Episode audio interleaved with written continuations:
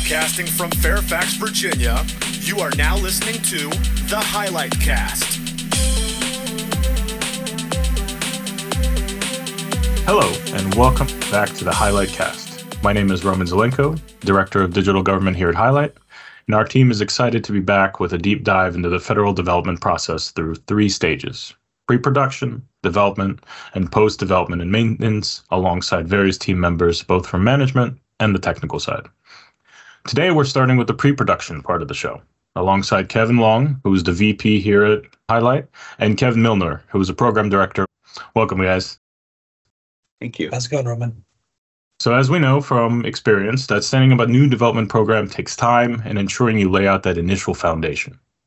This initial episode will focus more on that post award scenario. This is after it's been awarded, this is after our team has been given the win, and we're starting. We're going to go through a couple different scenarios that we've all run into and just kind of discuss them. So, the first one, we're going to talk about tech stack change. You know, a lot of the time when we're starting in program, we're proactively staffing a lot of different sure. technical resources. We're working through business analysts. We're trying to anticipate what we see coming down the pipeline.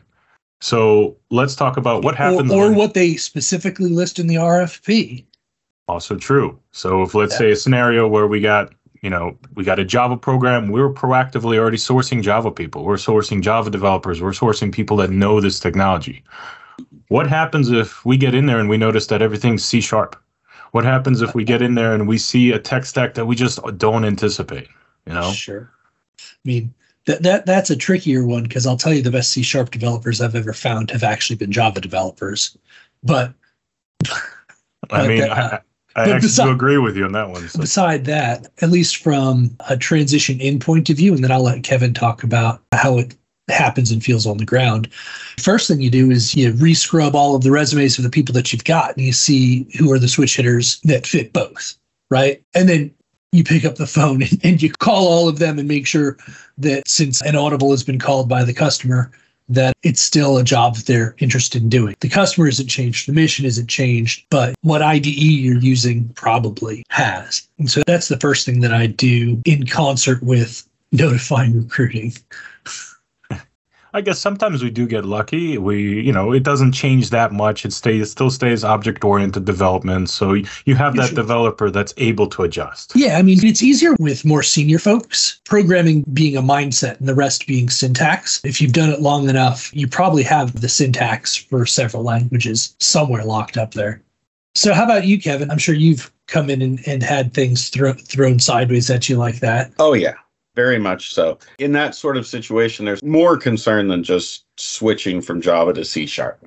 They're basically the same language, but the environment that surrounds it is so much different. One is more Windows focused, and the other is more generally in a Linux environment. But what you want to do is make sure, as you said, when you go in and are hiring for this position, you want to make sure that you have somebody that has a firm understanding of the concepts of programming anybody can write any language in any language. I mean, they're all equivalent under the hood. And if you understand that, it's not that hard to move from one language to another. There may be some translation delays, but in general, if they're strong enough on the fundamentals, they should be able to adapt easily one of the instances I can think of that we had, we came in to a project and the tech stack wasn't quite defined. We recruited assuming we were going to be doing Java development.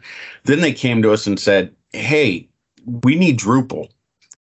And that's pretty deep shift. Yeah. Fortunately, the guy that we were talking to to be our tech lead anyway, we put on a requirement, "Hey, do you know Drupal? And it turns out he did. So fortunately, we were able to bring him on. And then the hilarious thing was immediately after we said, Hey, we got you a Drupal guy.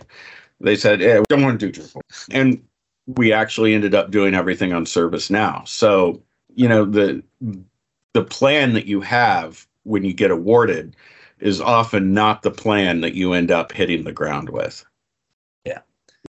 And that's that's actually a very good point. Let's say what is the type of candidate that you're looking for? What is the optimal candidate? Are you looking for somebody that has 10 years experience in one language or are you looking for somebody that's, you know, did 2 years of this one, 2 years of this one and you can tell they've adjusted? Because from my experience, you know, coming from development, sometimes Java is not the best language for it. Being able to realize that your favorite language doesn't fit all problems, it takes time. So, you know, I'll throw this one to Kevin well, Kevin Long first. Sure. That is very program specific. There are contracts out there, their tech stack isn't going to shift because it's technology that's 12 years old, right? The cost and the work and the risk to just suddenly up and shift it to a different, more modern stack isn't going to happen, right? And so at that point, you truly are hiring I don't want to call him a tool jockey per se, but you are hiring ColdFusion developer, right? For example, or or something like that, something that isn't super popular in industry anymore. And so at that point, you're looking for deep and specific experience. Now, where we're doing our more DevSecOps sort of leaning stuff, where we are contracted to provide n number of developers that can do modern software development through modern in quotes with you know using agile devsecops and things like that then yeah i would say i look for i tend to like t-shaped experience which is shallow Wide. but broad Yeah. in a lot of stuff but then deep in a very specific thing right and you want to be able to have the vertical on the T in several different things. Full stack developers, nobody handles every part of the stack as well as others, you know. So you have a full stack that is really good at backend database, SQL, things like that, really good at UI UX front end development, really good at at the middle tier and business logic stuff, right? So it really depends a lot on the program. Like is the technology that they have not going to change for business price or political reasons then you got to go look. Then you're looking for an i-shaped experience where it's you have the person that knows what the customer is using and that's it right? Not that's it but that's their primary focus. And then you have the more generalized software development where heck we might jump to mobile development or things like that where you look for people that have done a little bit of a lot but has an expertise in a specific thing So, tossing it to Kevin Milner, from a tech perspective, when you bring on people to your program, how do you judge if somebody's willing to learn, that wants to learn, that wants to change their skill set? You know, I've run into people that just want to do one language for their entire career. I've run into people that really want to shift to the DevOps side, that want to learn this new skill set. What are some of the things that you look for on your program specifically that kind of shows that? You know, Yeah. shows a developer that's willing to adjust. Yeah. One of the things I like to do is when I'm asking someone and talking to someone, I like to sort of focus on the soft skills a little bit to get an idea of the direction that they take their hard skills. So if I ask somebody, you know, what do you like to do for fun? What's your idea of relaxing? If their idea of relaxing is Building studying, pipelines, right? yeah, building pipelines, then we know Okay. those people yeah. Yeah. So I try to get a feel for the person. There's a few technical questions I can ask from a computer science background that you can assess how able someone would be or how non specific to a language they are, you know, and things like that. So I just generally try to get to know the person and see if that's going to be the way that they operate mentally. naturally curious Yeah. Asking a lot of questions, figuring out exactly what they're working on, and then suggesting, like, hey, why aren't we using, you know, Kubernetes instead of OpenShift? Or asking those questions that we want them bringing up in conversation when they see the environment. isn't So- OpenShift a Kubernetes platform? No, it's Red Hat platform. It's oh, uh my bad. it's like a wrapper around some of the cloud aspects of Kubernetes. Okay. Yeah. Slight, slight variance. Again, I'm coming. no, I mean, it's, we we've learned I'm not technical anymore. Just technical enough to be dangerous. Right?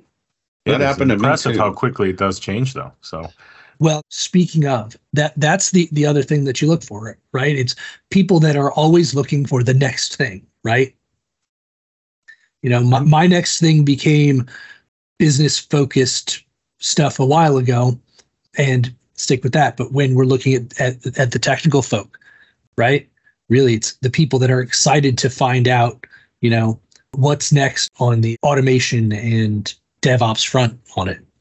And and it really comes down to us as being the leadership on the program to determine what resources are ready for that next step or figuring out what they Yeah. want out of that.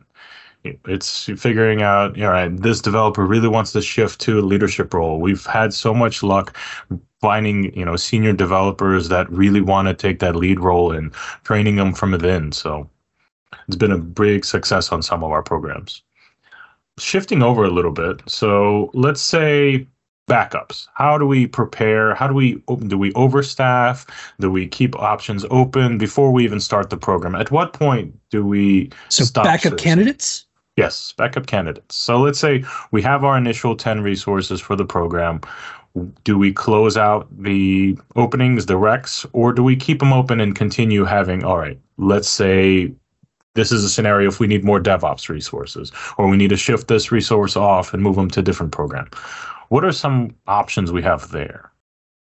Sure, I'll take this. Uh, Yeah, you're essentially always looking to have a pipeline of smart, talented candidates coming into the company.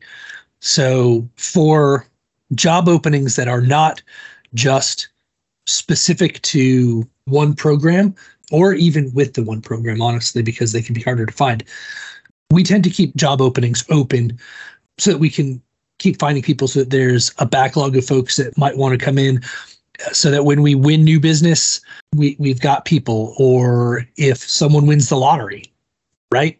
And then they're like, hey, we love working with you, Highlight, but I have $325 million in the bank. So I'm going to go buy an island instead. We're, we're not hung up, right?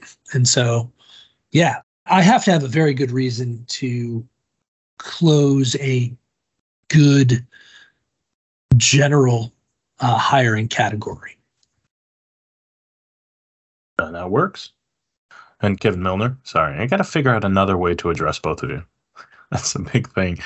Maybe for the next session. Anything that you'd like to add for that one?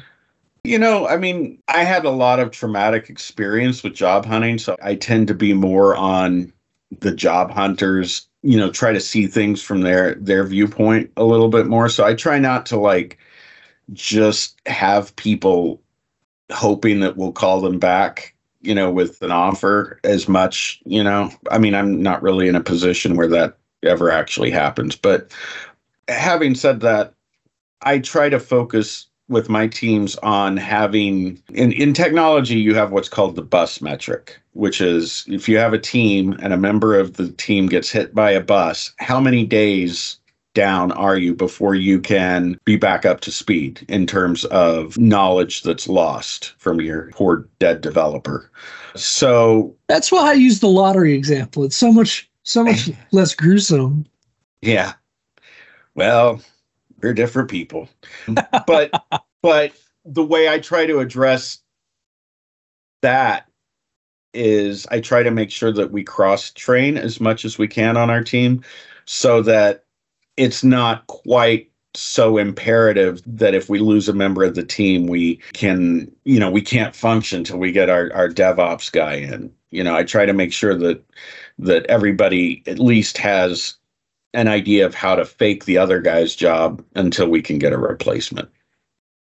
A cross cross train team is always Yeah. a good option. So Yeah. that actually leads us very well into our second scenario for the podcast. The second scenario is more focused on balanced teams. I've seen a lot of situations where tech, all tech, all developers are prioritized rather than having a handful of developers, business analysts, testers, you know, scrum masters, etc. So, what are some of the benefits of having a balanced team over an all developer focused team? I'll send this over to KL first. Ah, okay. So benefits of a balanced team. Sure. Balanced team allows you to tackle more than one type of problem, right? I mean, a lot of the hardest parts of the types of programs that we do aren't just the technical pieces of it. It's understanding the the full scope of what needs to be built, who the stakeholders are, understanding where there's a difference in what the definition of done is from from customer to customer as well as what needs to be documented at the end of it and and the work that that that's that's going to be documented to come after and how things are organized and executed. It's always good to have a people person not just a machine person on on a team i think. Now now some customers will say you know only tech people on this team. And then the question that i will ask is awesome no problem.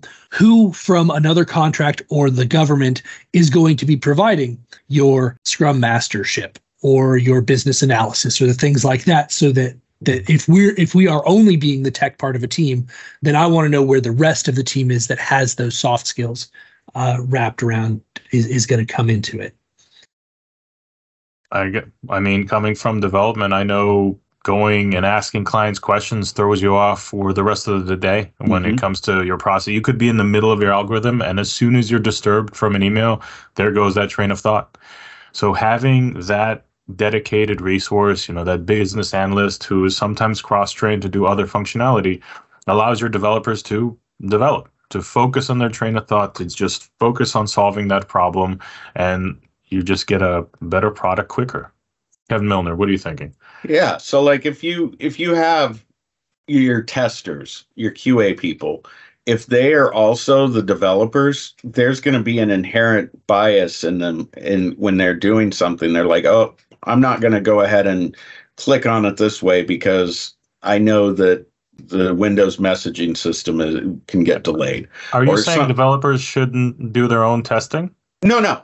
I'm not talking yes, about Yes, yes. Developers talking... shouldn't do their own testing. I mean, obviously, I want to break the the thing I was working on for the past several weeks, and I'll do everything I can to you know show right. that. Right? Yeah, I'm not talking about just regular testing. I'm talking about QA. You know, before we ship it out, making sure it doesn't embarrass us testing.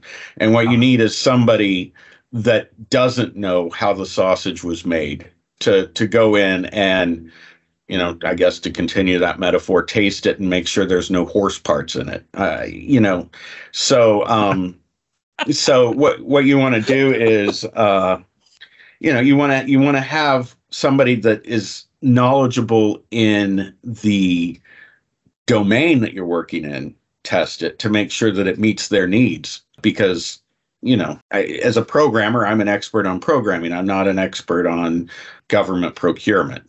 So you know what we want to do is make sure that for the testing purposes we include non-technical people that are going to test it and hopefully break the application. Because it's much better to break it in a test than to have you know you can ask bill gates when he's out there demoing a windows i think it was 98 and it just blue screened of death on him.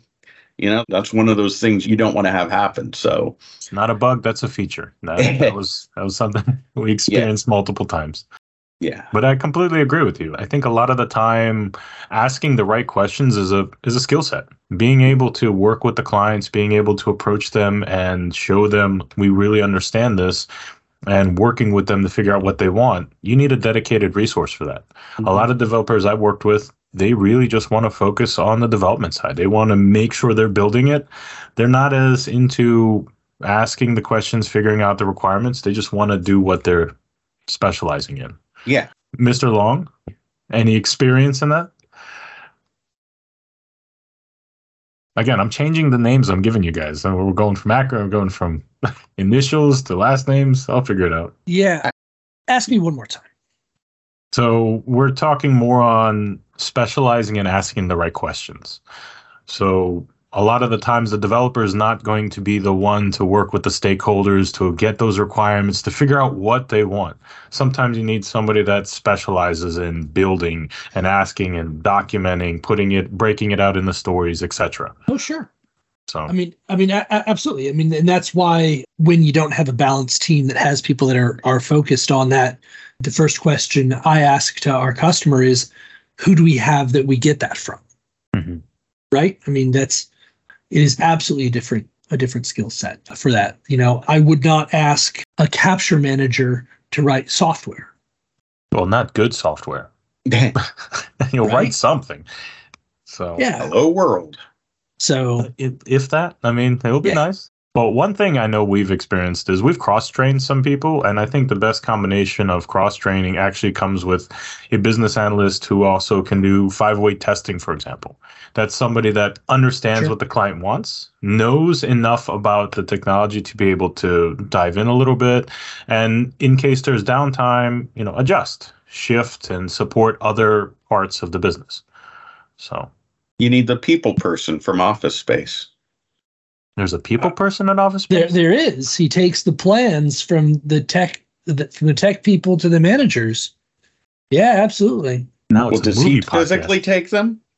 Yeah. No, his, his secretary does it, but he, he he's Oh. part of the process. What is the matter with you? Yeah. That's So- okay. He can have his jump to conclusions, mat. Yeah. Uh So Sorry. for our next podcast will be a movie discussion about tech-focused movies. this happens when Kevin and. I get in a conversation together. it's That's kind of okay. unavoidable. Yeah. I, it's expected. Frank's gonna have a blast with that one. So Pardon? the next question is more focused on experience and certifications for some of these resources. Are there any certifications that really stand out, or is it more on contract specific? For example, so you know, a trusted tester for supporting a DHS client. Or you know an AWS certification. You know, there's tons of them out there. How do we tell people, all right, focus on this one, or Sure. I mean, this. Security Plus is an easy one to pull out there. I mean, a- anywhere in DoD, if you want to be an admin on any system, Security Plus is the is the fastest certification that meets the DoD calls for that. PMP, absolutely, is all over the place uh, for that for Any- uh, for any agile ones? Any So I actually just reading today an RFP where uh, PMI's Agile Certified Project Management cert was accepted as a replacement or an addendum to a to the PMP cert. So okay. there's definitely that. I've seen not with his requirements, but nice to haves, uh, Safe Agilist and CSMs, Mhm. the Certified Scrum Master. So I always end up looking for the certification and then application of that cert. So if you have a safe agile, making sure that you know, all right, what's the benefit of agile? Is there is Mhm. this the right fit or is there a better fit? You know, not Oh, yeah. just yeah. How about Absolutely. you, Mr. Milner? Any any certs from your side that just really you see them and you're like, this is it. This is the one. I, I'm not a, as big a fan of certs. I don't always hold them a, as as. I mean, it shows that somebody can pass the certification test, Mhm. and Mhm. that's you know that that is a skill in and of itself. I'm not sure how much it always has a direct relevance to some projects, but that's just my personal opinion. You know, I, I studying for the PMP, a lot of it was like this doesn't have any reflection on the real world. This is just can you study to pass this test? And so I'm not as in awe of certificates as probably you know I, I once was, but I mean they are kind of a shortcut for being able to say, well, this this person has at least been exposed in depth to this technology stack or that sort of thing. Mm-hmm. And that's a, that's a good point. I can't say that having a cert versus not having a cert will show that this resource is any better or any worse. I've had situations or both situations have happened. So Oh yeah. I mean, certificates are great or certifications are great for the you must be this tall to ride. Yeah. Right? I mean, it's it's it's all it's on paper, but it but then it's it, it is abs I mean, it's a it does not obviate the necessity to evaluate the person and the work that that they're doing with that. But yeah, I mean, we're seeing more but there are some tests that I've seen that are difficult enough that unless you actually use the work or use the tool, you won't be able to pass it. The the AWS certified architect professional level, not associate level, right? That is that's that's a no joke exam, right? Where you're going to have to know AWS to be able to do that. Yeah. To, to get that certification. And so I, I put some weight in that. Similar to, well, I guess a little contrary to what Milner was saying with the PMP, it says that you know a broad scope of different project management capabilities. The PMP is for building space shuttles, software, and skyscrapers, right? And so any certification that allows you to manage such wide and varying types of projects is going to have very different things that aren't going to fit for your particular type Right. of expertise. And so you can pick and choose those once you've done that. But it does show that you have an exposure to and an understanding of the principles that would drive that type of work. Yeah. And for transparency, Mr. Long has his PMP and I have not yet taken my test. So that that probably does Hard, hardest multiple choice test I've ever taken.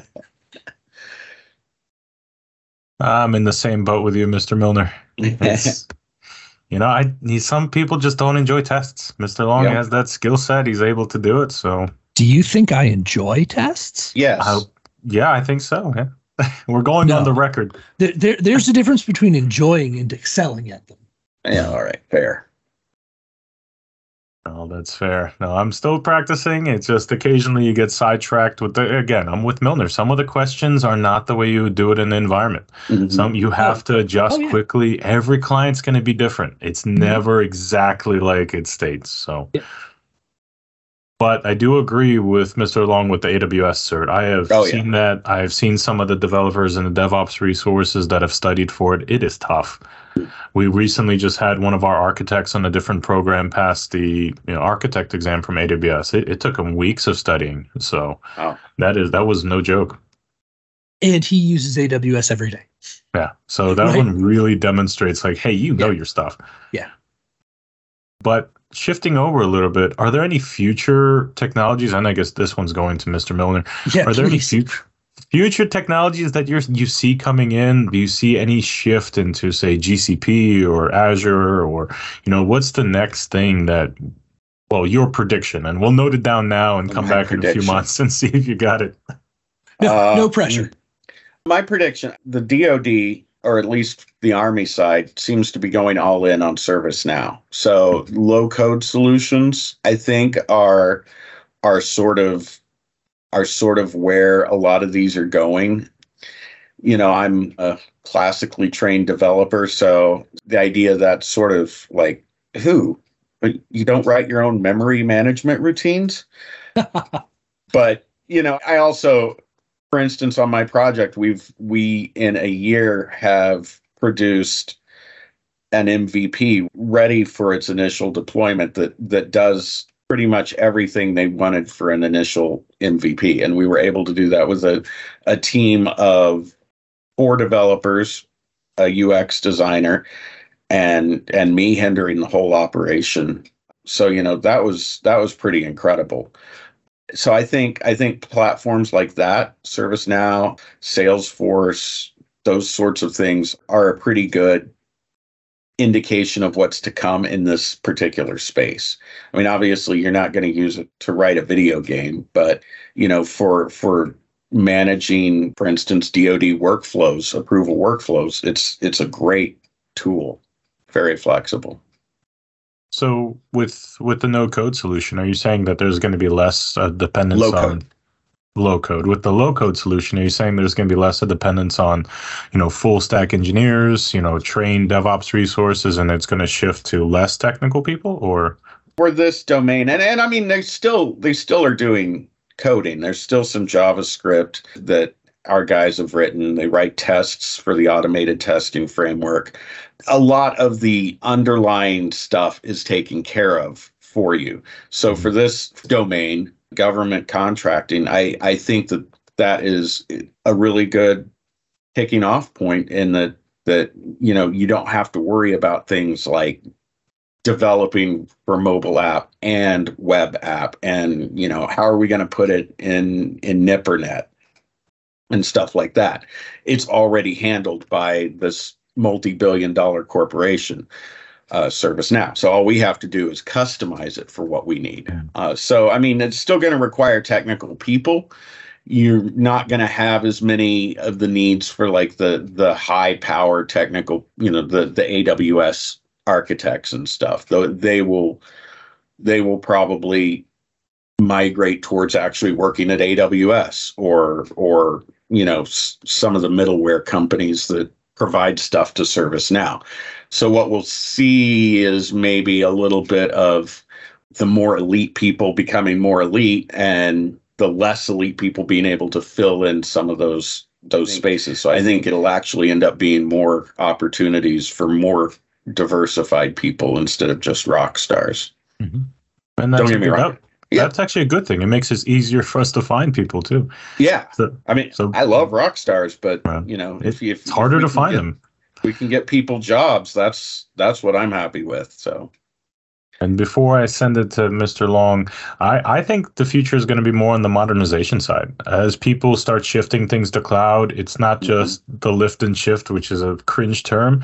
It's more of determining how you mo- how you modernize it. What are you going to redevelop? What do you actually need to move from this large application? oh yeah. A, lo- a lot of the times, it's not the whole app. You only need like a couple sections, and instead of moving the whole thing, you shift over parts. And that's where a good business analyst that asks the right questions comes in. Oh yeah. And So- and there's definitely places for modernization. I think the like for instance the FAA is still using, you know, vacuum tubed computers with punch cards. Um and what you're seeing now is that's not adequate. There's a nearly every day now there's there's news stories of near misses or in Boston Logan last week they had planes backing into each other at the gate. So, you know, definitely modernization is extremely important because it, old stuff can't keep up with uh, the new stuff. It's just not designed to process the volumes or, you know, whatever the the particular issue is. Yeah. In, I mean, and it takes a unique skill set to be able to read, you know, Fortran or Pascal and modernize that into another language or move it to the cloud or Yeah, ColdFusion, sure. for example. yeah, all those Yeah. poor ColdFusion developers. Ah. Maybe one day we'll do a podcast just for them. you know, all four of them. Uh, and uh, There you and Mr. Long, what do you think is the future of Cold you know Fusion. what what's the next thing that we're going to be looking for Wow. certification wise or you know, No, no. technology Honestly, I think it's going to be ways to uh, visualize and integrate more disparate types of data as more and more comes through that, whether it be through AI or through what have you. With that, that that's there you go. right that's a different approach too i like it Mhm. so now Oh, that we're coming up the big big takeaways is being able to constantly be aware of the program if you're starting a new program just c- looking at everything figuring out all right this this we're foreseeing this to change. We are expecting this language to come in and being prepared for any of those shifts. And again you can be prepared for all of them and having a backup position open or always sourcing is another way to approach it. And now I'll bring it back to you know your earlier developer days.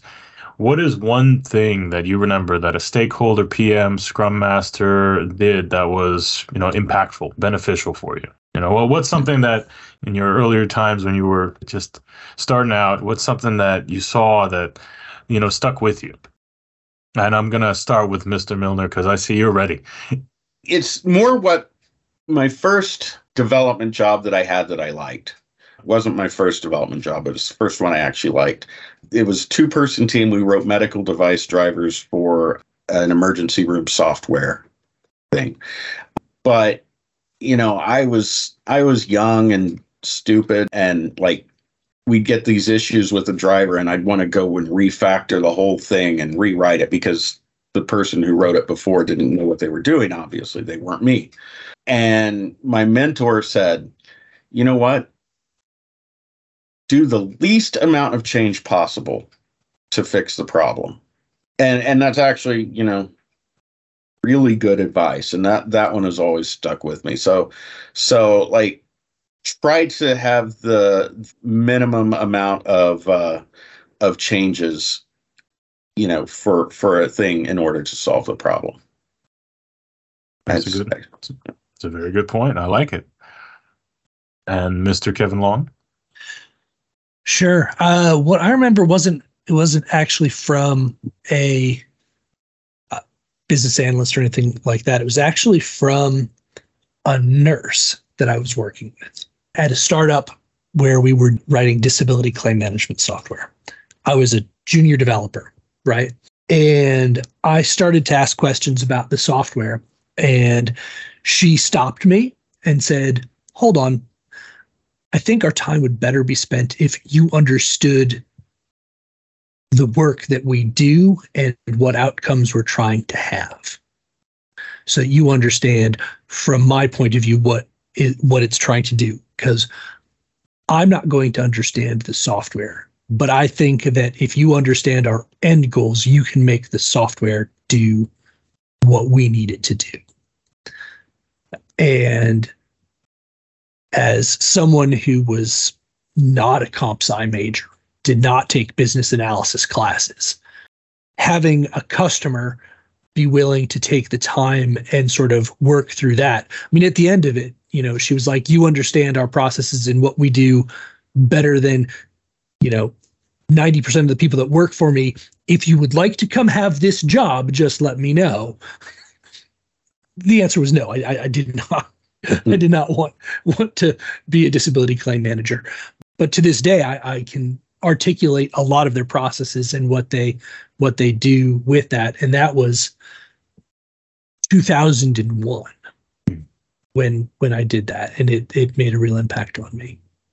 That's good. That's actually something that our our USCIS team did. They did a site visit and they were able to see what their changes are actually doing, how they were helping the case processing go. So it was definitely impactful when the developer sees that they're making a direct impact on the mission. So yeah.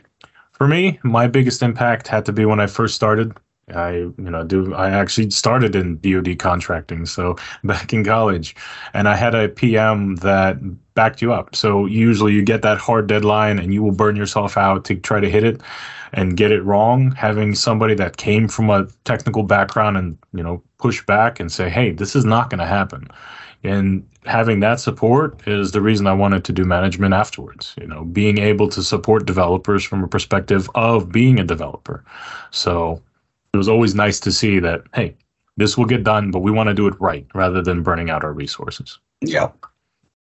So with that one, thank you for listening to the Highlight Cast. To keep up to date with highlights, news, and activities, follow us on LinkedIn and visit our website, highlighttech.com.